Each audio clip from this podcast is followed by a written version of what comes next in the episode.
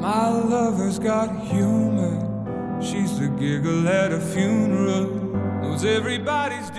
سلام من نوشینم و شما دارید به قسمت دوم از پادکست آتئیس ایران گوش می‌کنید قبل از هر چیزی بهتون بگم که ملت ایران من صدای اعتراض شما رو شنیدم من همه فیدبکاتون رو گوش کردم و خوندم و سعی کردم که تو این قسمت همشون رو مد نظر قرار بدم اول از هر چیز بهتون بگم که حتما به وبسایت ما ateistiron.com سر بزنید. به صفحه های ما توی شبکه های اجتماعی توییتر و اینستاگرام برامون کامنت بذارید و پادکست ما رو حتما حتما با دوستا و آشناهاتون شیر کنید. پادکست ما توی همه پلتفرمایی که پادکست وجود داره موجوده. و اگر که دارید از برنامه پادکست اپل گوش می‌کنید حتما بهمون از این ستاره ها بدید. Church, worship like a dog at the shrine of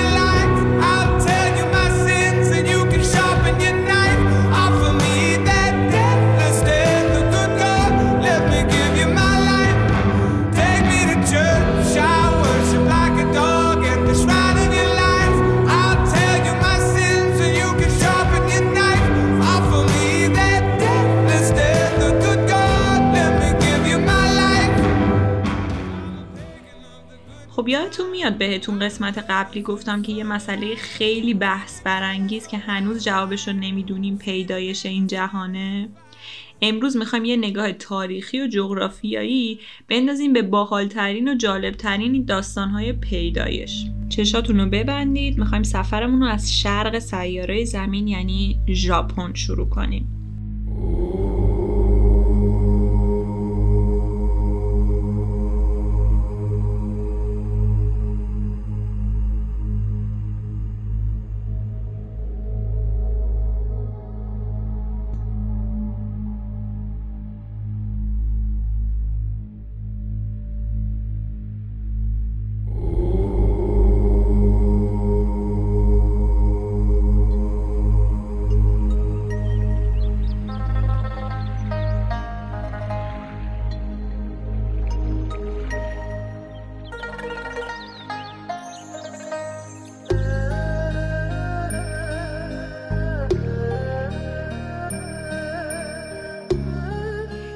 خیلی از آینای دیگه توی آین شینتوی ژاپن هم حالا نمی‌دونم به چه دلیلی قبل آفرینش آشفتگی یا کیاس وجود داشته و زمین و آسمون با هم مخلوط بودن و به شکل یه تخم مرغ بودن.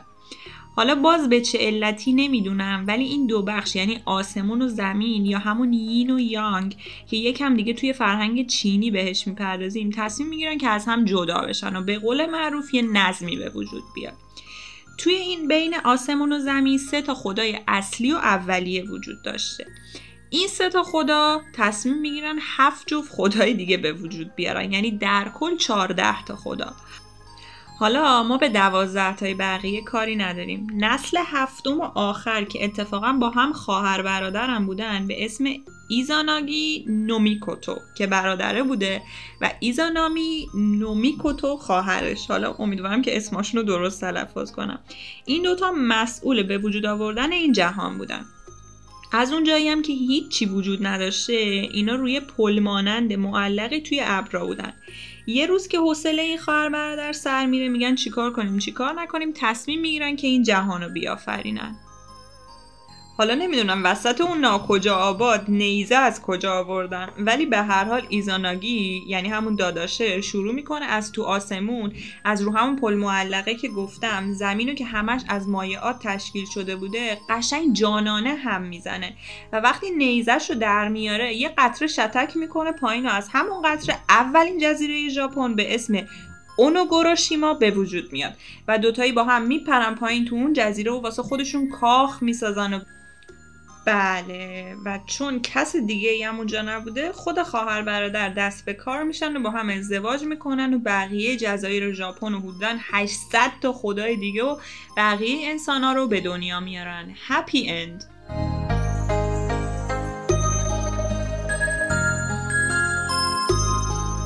خب سفرمون رو به سمت غرب ادامه میدیم. خوبه خوبه خیلی دور نشید تو همین آسیا میمونیم و میریم به چین. افسانه ژاپنی که همین الان ازش صحبت کردیم خیلی نشأت می‌گیره از چینیا. حالا خودتون تو طول پادکست متوجه میشید که چقدر فرهنگا و آینا و ادیان مختلف از همدیگه ایده گرفتن و تقلید کردن. به خاطر همون توی آین بومیان چیمی به اسم میاو یاو که برمیگرده به حدود 300 400 سال قبل میلاد مسیح هم جهان آشفته بوده و به شکل یه تخم مرغ. ولی توش به جای اینکه جوجه رشد کنه پانگو رشد می‌کرده. تا یه روزی که خلاصه این تخم تو پرانتز مرغ میشکنه و پوسته که سبکتره میره بالا و تبدیل به آسمونا یا همون یانگ میشه و هسته که سنگینه میره پایین و تبدیل به زمین یا همون یین میشه. یین و یانگو که فکر کنم بشناسید. همونی که یه دایره ای که یه بخشی سفید داره که یه نقطه سیاهی توشه و یه بخش سیاهی داره که یه نقطه سفید توشه. خلاصه پانگو هم که اولین موجود زنده و خالق آیندگان بوده این وسط واسه خودش رشد می‌کرده و بزرگ و بزرگتر می‌شده. تو پرانتز اینجا یه چیزی که برای خود من خیلی جالب و توی تحقیقاتی که داشتم راجع به این اپیزود می‌کردم نظرم رو جلب کرد اینه که توی این افسانه ها همش میگن زمین که سنگینه میره پایین و آسمون که سبکه میمونه بالا. یعنی یه جورایی به صورت ناخداگاه گرانش زمین رو متوجه بودن طبق مشاهداتشون این انسانهای باستانی حالا. برمیگردیم به داستان خودمون. خلاصه 18 هزار سال طول می‌کشه و هر روز این یین و یانگ یا همون آسمون و زمین از هم دورتر و دورتر میشن و پانگو هم هی این وسط رشد می‌کنه و بزرگ و بزرگتر میشه و کل فضای این وسط رو تشکیل میده. بعد پانگو انقدر بزرگ میشه که یه روز میترکه و میمیره. و همه موجودات زنده از بدن از تیکه های بدن پانگو به وجود میان.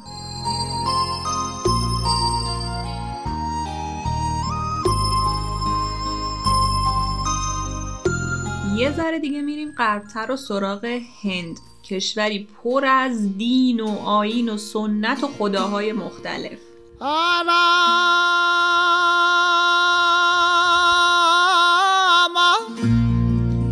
چکی چل رہی کبھی بیٹھا روئی.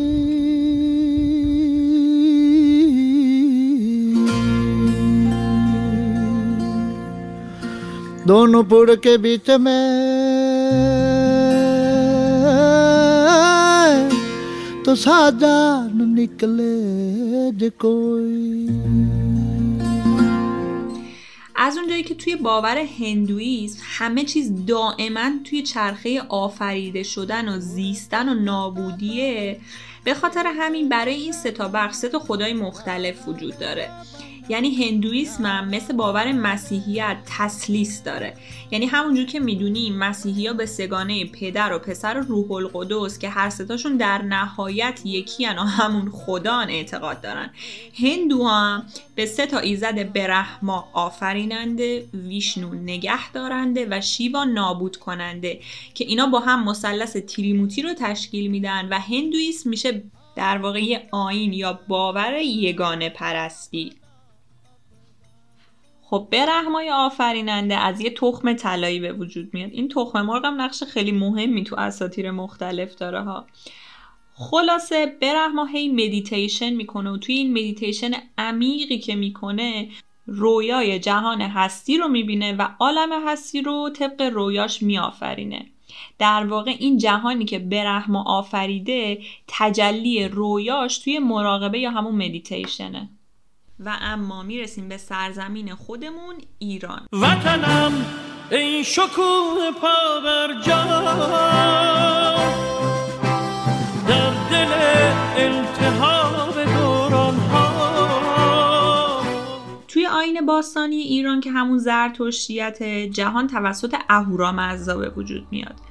از آین زرتشتیت به عنوان قدیمی ترین آین مونوتئیست یا یکتا پرستی یعنی یه دونه خدا یاد میشه.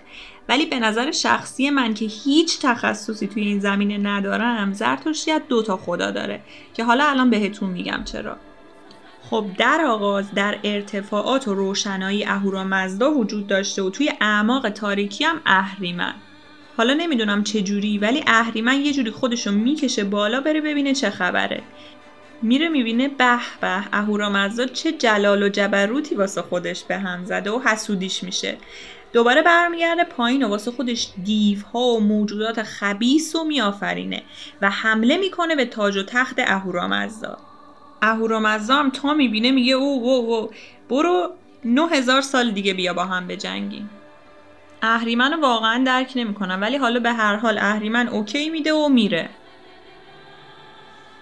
اهورامزدا که ترسیده بوده دیگه دست به کار میشه و اول شروع می‌کنه به آفریدن امشاسپندان یا همون فرشته ها رو به وجود میاره. و بعدش ایزدای مختلف و برای جنگیدن با دیوها.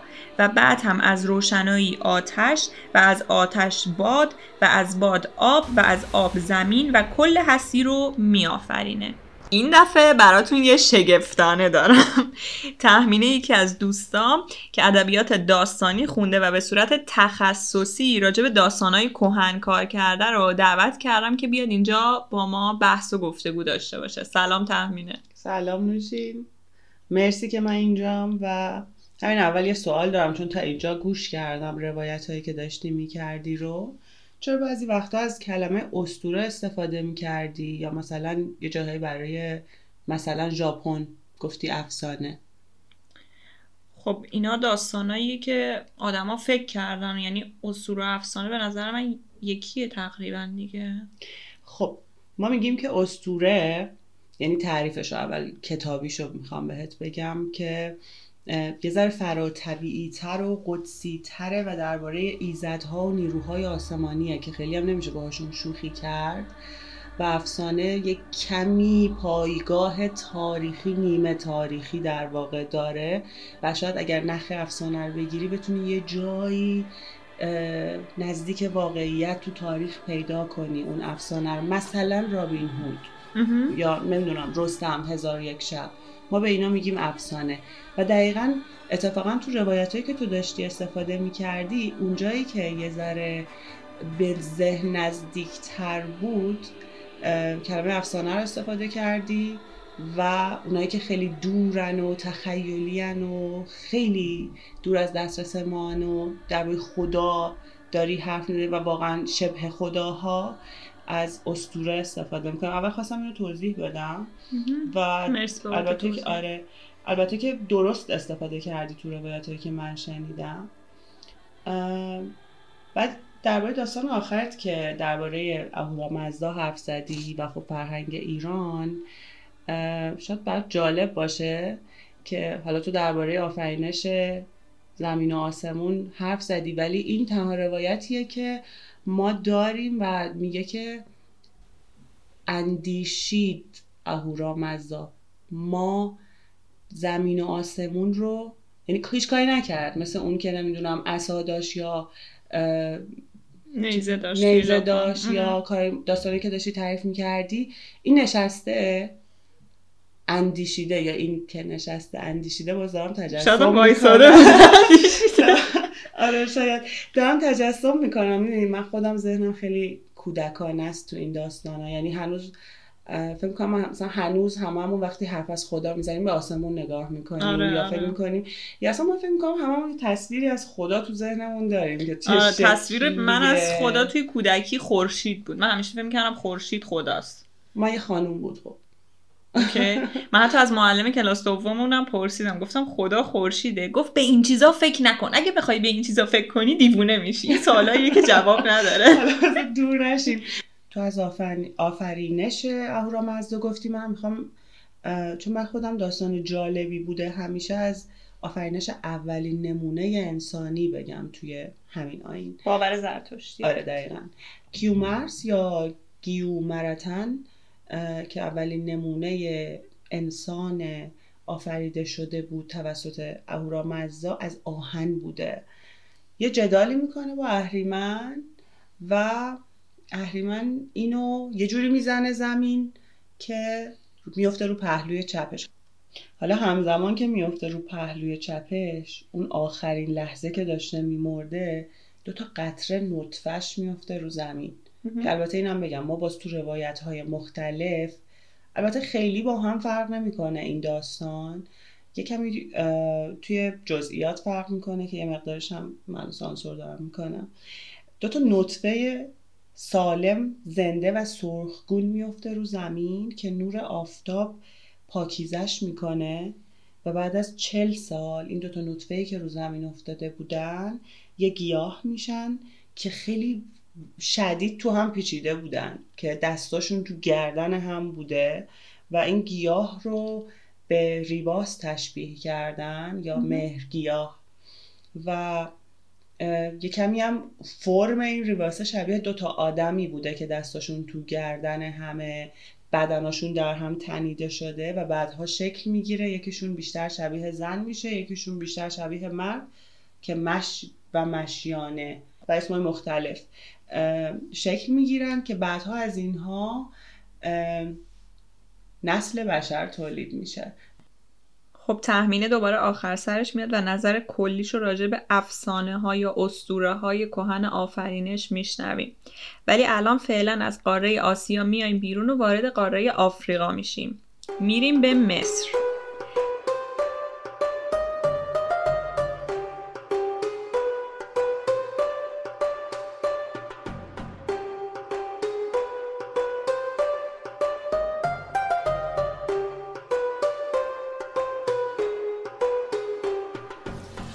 تو مصر در آغاز پوچی و تاریکی مطلق بوده. همونطور که می‌بینیم توی باورهای مختلف یا پوچی بوده یا آشفتگی بوده. توی مصر هم حالا پوچی بوده. خلاصه هیچی نبوده بجز یه اقیانوس بی پایان به اسم نون. آتوم اولین خدای مصر خودش خودش رو به وجود میاره و از دل اون آب می‌زنه بیرون.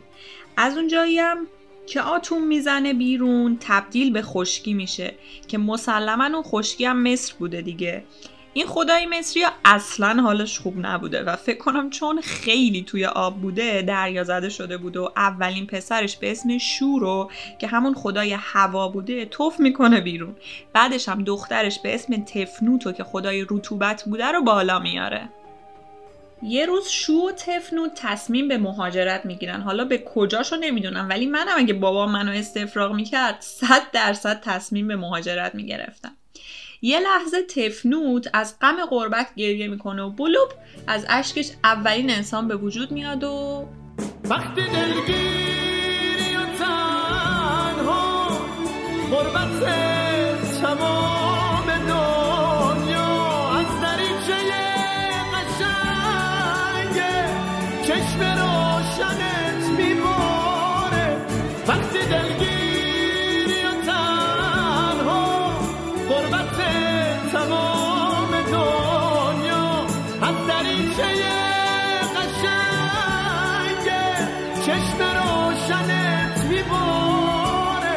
داستانهای آفریقایی خیلی بامزن یه ذره دیگه تو آفریقا میریم پایین تر به سمت تانزانیا. توی باور باکوبا هم مثل مصر اولش هیچی به جز تاریکی و آب نبوده. و توی این سرزمین یه قول فرمانروا وجود داشته به اسم مومبو مومبو. فکر کنم اسمشو غلط دارم میگم ولی به هر حال. یه روز که اوضاع این مومبو مومبو اصلا خوب نبوده گلاب بروتون خورشید و ماه و ستاره ها رو همه رو استفراغ می‌کنه. بعدم گرمای خورشید باعث تبخیر آبایی روی زمین میشه و خشکی و ابرا به وجود میاد و این مومبو فکر کنم اصلا حالش خوب نبوده و یه بار دیگه بالا میاره و این دفعه استفراغش انسانا و حیوانا و گیاهان و کلا همه چیز بودن و این میشه داستان آفرینش توی باور باکوبایی.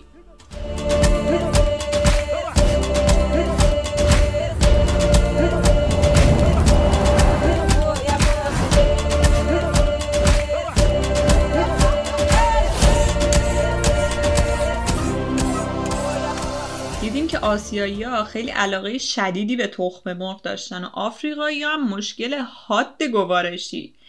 خب تا کسی هنوز حالش بد نشده میریم به سمت شمال و وارد قاره اروپا میشیم.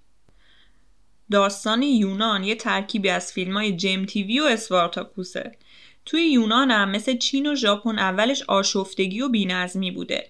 از تو دل این آشفتگی ها گایا یا همون الهه زمین پدیدار میشه. گایا همینطوری ناخداگاه بچه دار میشه و اورانوس آسمان ها و پنتوس دریاها و تاراتوس ایزد اعماق و زیرزمین رو به دنیا میاره. خلاصه گایا عاشق پسر خودش اورانوس ایزد آسمان ها میشه و میگه ببین چی خلق کردم ماشاءالله. اینا با همدیگه نزدیکی می‌کنن و خداهای دیگر رو به وجود میارن. و اونا هم همینطوری بچه دار میشن و اینجوری میشه که جهان شکل می‌گیره. حالا تو همین فضای اسپارتاکوسی میمونیم و یه touch Game of Thrones هم بهش می‌زنیم و میریم به شمال اروپا سراغ سرزمین وایکینگ ها همونجوری که از وایکینگ ها انتظار میره توی افسانه های شمالی پر از خشونت و مرگ و خون و خونریزیه. توی آیین شمالی قبل از آفرینش یه دنیای سرد و یخ مطلق توی شمال بوده.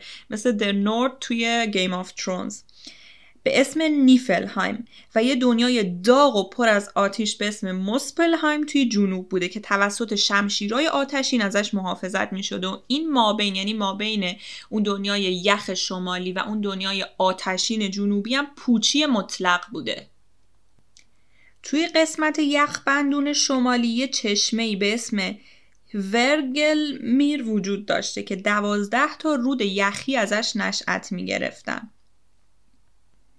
این رودای یخی یه جوری خودشونو به دنیای جنوبی آتشی میرسونن و برای اولین بار یخ و آتش به هم برخورد می‌کنن و اولین موجود زنده که یه قولی به اسم یمیر بوده به وجود میاد.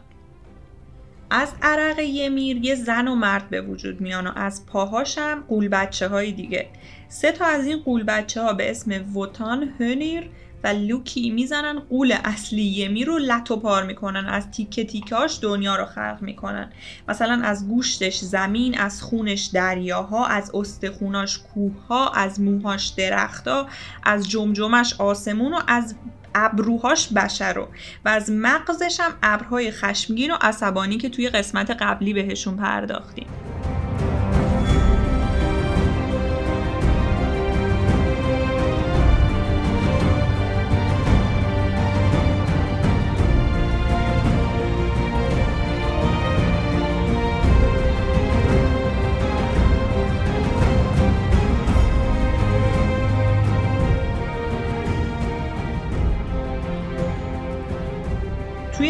فضای اساتیری که فقط تو فیلم های هالیوودی میشه دید میمونیم و مستقیم میریم تو سرزمین هالیوود یا همون آمریکا.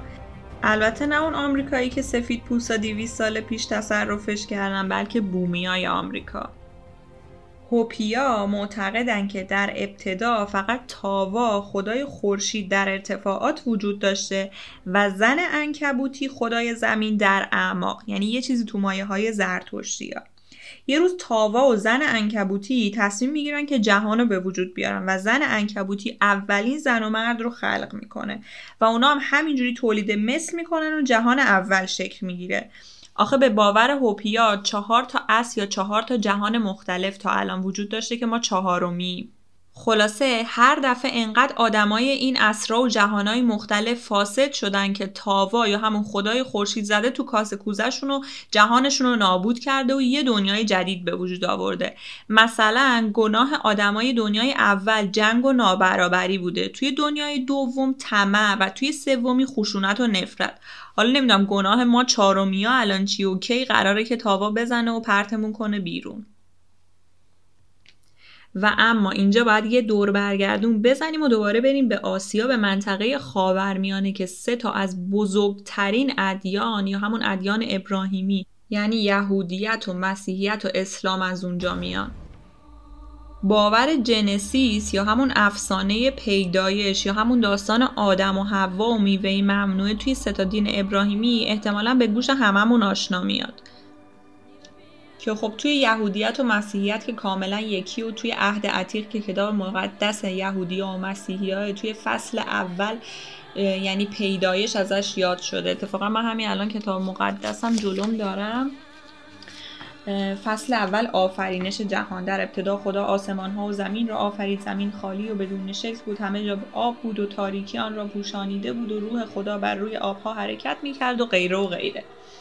توی قرآن هم تقریبا همین داستان اومده. فقط فرق قرآن اینه که توی قرآن به صورت پراکنده بین سوره های مختلف بهش اشاره شده. همونطوری که یه ذرهشو براتون از رو خوندم خدای ادیان سامی یا همون یهوه یه روز که بیکار بوده آسیناشو می‌زنه بالا و می‌خواست که جهان رو بیافرینه. حالا خدا که از ازل وجود داشته نمی‌دونم چرا اد یهو تصمیم می‌گیره 8000 سال پیش دست به کار خلقت بشه. قبلش چی کار می‌کرده هم نمی‌دونم. حالا به هر حال یهوه یا الله توی 6 روز کل دنیا رو به وجود میاره. یعنی اول دستور میده که روشنایی بیاد بعد روشنایی میاد خوشش میاد بعد زمین و آسمون و غیره و غیره. روز هفتم هم که خسته شده بود و روز هفتم رو اختصاص میده به استراحت که حالا توی یهودیا شنبه است و شنبه ها یهودیا باید برن نماز به جا بیارن و از خدا تشکر کنن و اون روز روز استراحته و اجازه هیچ کاری ندارن. توی مسیحیت یک شنبه است و توی اسلام جمعه است. و بعدش هم گیاهان و حیوانات و در آخرم اولین بشر که همون آدم بوده رو میآفرینه. و از دنده آدم حوا به وجود میاد. بعد بهشون باغ عدن یا همون بهشت رو میده و میگه برید حالشو ببرید. هر کاری عشقتون می‌کشه بکنید فقط از این میوه ممنوعه نخورید.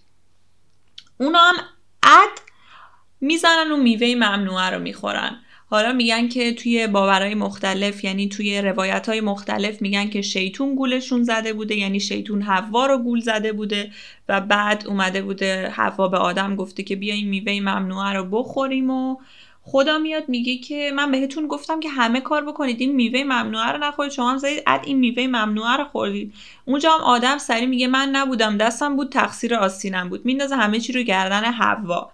و خدا هم میگه که ای حوا حالا که تو این کار کردی و گول شیطون رو خوردی و آدم و گول زدی از این به بعد درد زایمان و پریودی و هزار تا بدبختی دیگه به تو میدم.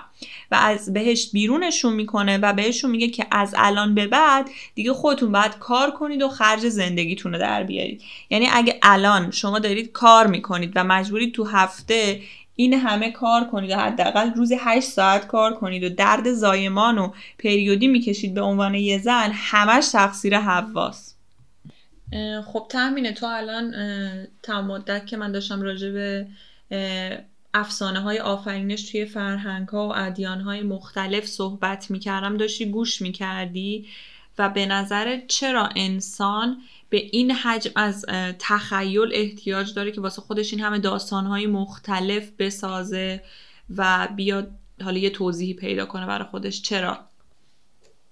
نوشین به نظر من خلاهاشون اینجوری پر می شده یه عالمه پرسش داشتن که جوابشو نداشتن. خب چیکار می‌کردن؟ قصه ساختن. آره خب یعنی یه چیزی در واقع مثل همون خدای حفره های اپیزود قبل که جواب سوالایی بوده که نمی‌دونستن چرا بارون میاد چرا شب میشه چرا صبح میشه آفرین. حالا برای پاسخ این سوالایی که داشتم و نمی‌دونستن من کیم کجام چرا دور برم داره این اتفاقا میفته اومدن قصه ساختن که ذاتا هم آدم قصه دوست داره و خوشگل و شاعرانش کردن. تخیل قاطیش کردن هنرمندانش کردن و این شده استوره. حالا اینکه باهاش بتونن دور جهان هستیرم توجیه کنن که خب خیلی خوب بوده و تازه حس گناهشون هم می‌گرفته. یعنی یه سری ناکامی و اتفاق بد و خوب تو زندگیشون داشتن که می‌تونستن بندازن گردن اون دیوه یا خداه یا هر مثلا فکر کن یه مصیبتی یا یه توی شرایطی قراره که تسلیم بشی تو یه قدرتی هست اون بالا که تسلیم کنی خودتو. یه جور توجیه بوده به نظر من. از یه گریز از گناه هم بوده. و خودت دیدی توی داستانهایی که هم خودت خوندی در واقع بنمایه یکی بود و ظاهر داستان ساختار فرق داشت. توی همه داستانها حماقت و خرد دیده می‌شد. ظالم مظلوم ظلمت نور. انسان خدا اشیا. حالا مدل به مدل داستان به داستان و فرهنگ به فرهنگ یا حالا اون تقسیم بندی که تو کرده بودی که منطقه جغرافیایی می اومدی جلو تمام اینها قابل بررسی و کلا اسطوره ها چیزاییه که باید بسیار زیاد روشون بررسی بشه. خیلی عمر نداره حداقل توی ایران علم اسطوره شناسی 50 60 سال. ولی خیلی اسرار درباره اون فرهنگ اون جغرافیا اون آین میشه از تو دل اسطوره هاشون کشید بیرون. این به نظر من تنها فایده اسطوره است. خیلی جالب بود. کلا موضوع امروز خیلی برای خود من جذاب بود و وقتی که داشتم تحقیق می‌کردم خیلی هیجان زده بودم برای این قسمت. شما هم به ما نظرتون رو بگید که نظرتون راجع به این قسمت چی بود و کدوم یکی از این داستانها رو به نظرتون باحالتر بود و با ما نظرتون رو در میون بذارید. مرسی که همراهمون بودید. تا قسمت بعد بدرود. Goes like this the fourth, the fifth, the minor fall, the major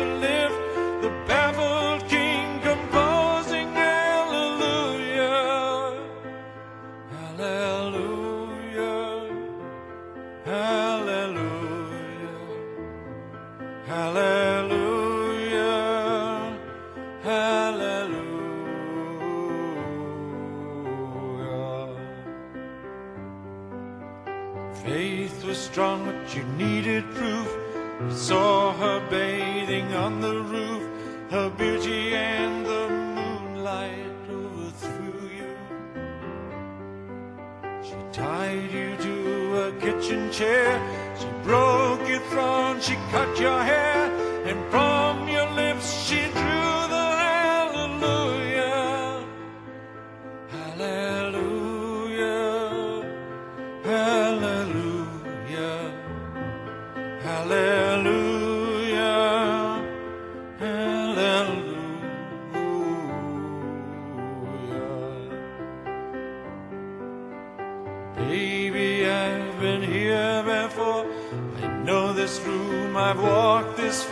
I used to live alone before I knew you.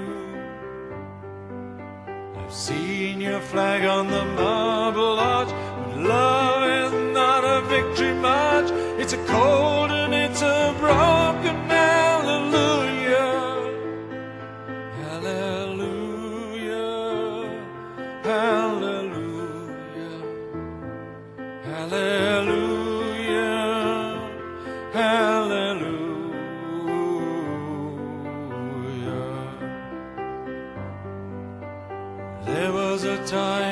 let me know what's really